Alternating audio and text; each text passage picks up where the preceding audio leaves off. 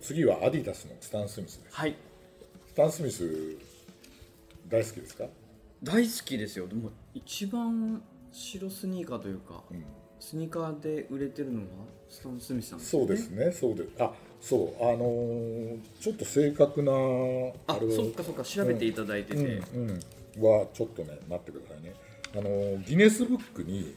えーえー登録されてるんですけれども90年代当時で、えー2000万足以上すごい世界で最も売れたスニーカーとして、えーギネスに認定されてますねでちなみに、えーコンバースのオールスターは、えーなんと5億足を超えるぐらい売れてるらしいんですけどもギネスブックが始まったのが1955年からなんで、コンバースは1917年から発売されてるんでギネスブックが始まってない前のやつは登録はできないらしいんでこの記録は多分破られることがないというね。そうですね、うん、でちなみにあのあれですねあの、えースタン・スミスの前は、えーえーっとですね、名前が違ってたんですよはいロバート・ハイレットはいあ存のじ上げてフランスの名前で言うとロベール・ハイレっていう、えーまあその人もテニスプレーヤーあのフランスを代表するテニスプレーヤーなんですけどでその人が引退するっていうので、引退することもあってで次の人を探してて、であとアディダス全体がアメリカに進出していこうっていうのでアメリカのパサデナ出身だったそのスタン・スミス、なるほどその戦略も含めてで、アメ契リ約カしたのなるほどそうあなんのですね、本名はスタンレー・ロジャー・スミスっていうはいっていう人でで彼もあのシングスもダブルスも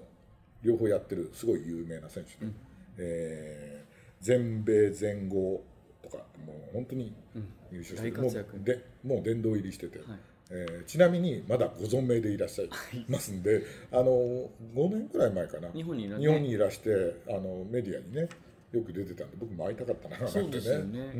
ん、いうふうに思ってるんですけどもでもやっぱりシンプルイズベストのいやもうモード界でもん本当カジュアルなところでもうん本当にスタン・スミスはもう履かれてて、そうですよねそれこそコメディギャルソンの店員の方も本当によく履かれてるし、だからあのスタン・スミスが、うん、えー、と何年か前に一時期2年ぐらいあのー売らなかった時期があるじゃないですか。あありますあります、ねありますのーで僕慌ててあのスタン・スミス 80s っていうラインの、はいはいを買い3足ぐらい買いだめしたりとか さすがですしてであのー、えー、と2015年ぐらいにあのピッティでも発表して、はいで日本でも売った時にあのドーバーストリートでとかねあと代官山のスタイルズとかではい売り出して、あの売り出し日私あの台風で出遅れたんですけど、なんとか代官山に着いた時には私のサイズは全部売り切れで家内のサイズだけ売れ残って て買いましたけどあのそれがあの今日写真だけ持ってきましたここれですね。 すごいあすごいこれですね。いやでも上手に取れてテラコッタの、うんいや、それ、うちうちのなあいれなんやですけ素ど晴らしい、うんあってあいうねそうだそうだそうこうなんかインソールがちょうどこのアディダスの文字がそうでねちょっとねバイアスグに入っててグリーンがね薄いんですよああそっちょかっとそっかそうですよね、ちょっとうんでこうなんかあの R のマークも入ってますよそねうそうそうそうそう今入ってなかったりするし、うんなんでこれはねあの売り出した再販した時のやつであそうの本当にその日に発売日に買ったんですけどあ、すごいうん、なかなか思い出の僕も今日持ってきてないんですけど、あのフランス製のうん、あそうそう昔はねえあのアディダスがあのフランスに工場があってたあはいって、でなんかねどうもねあのうんいろいろ調べていくとフランスにいる人たちがい勝手になんかかアディダス製のスニーカーを作ってたっていう説もあっあてそうなんですそうねでもあの我々の世代だとやっぱりスニーカーあのスタン・スミスはフランス製じゃななくちゃっていうん であのねフレンチラコと同じよそううにそうそうですよそねの。フランス製のその、まあ、リーバイスもそうなんですけど、あるんですけど、あのちょっとやっぱ違うんですよねそうそう違うなんかラストも綺麗だったりとか、私もも一時期フランス製のスタン・スミスを6足ぐらい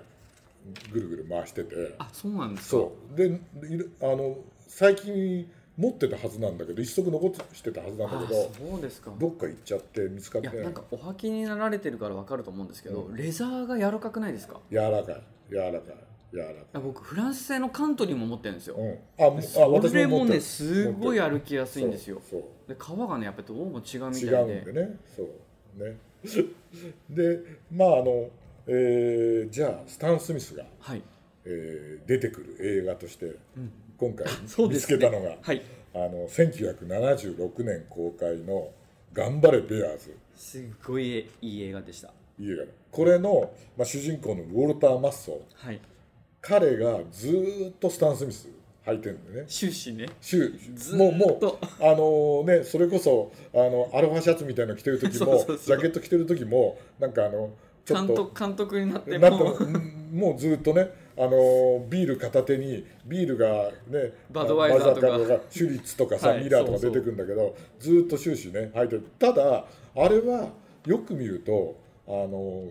かかとの月桂樹マークがないからああのいわゆるスタン・スミスになる前のあハイレットハイレットなんですよあーハイレットなんですよはいはいはい前世のやつですねそうそうであの実を言うとね、はいあのこれも持ってこなかったんですけどあのあすごいあのこれ はまた持ってきてそのうわーそいのやー当時のにやったやつじゃなくてはあのっなんですかこれえはいスミスハイレットって書いててあいるうのが出モたデルがあったんだああったので、えーそうあってそれはあの本当にかかとがスウェードだけのやヒつ、ヒールのいわゆるヒールのところにアディダスマークもないし、うん、すごいそう素材もなんだこれはちょっとスウェードっぽいんですかね、そうだよね、うん、へーあとねスタン・スミスだとですね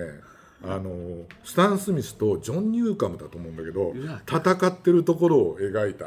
あの刺繍になったね、えーアッパーにスタン・スミスとジョン・ニューカムだと思うんだけど、はい戦ってるスタン・スミス左と右で、うん、あの刺繍分かれてそうそうそうや対つと抗してるようなそうあとこれはね多分グリグリーンペースも珍しいですね珍しいんですよね。そうでこれはあのか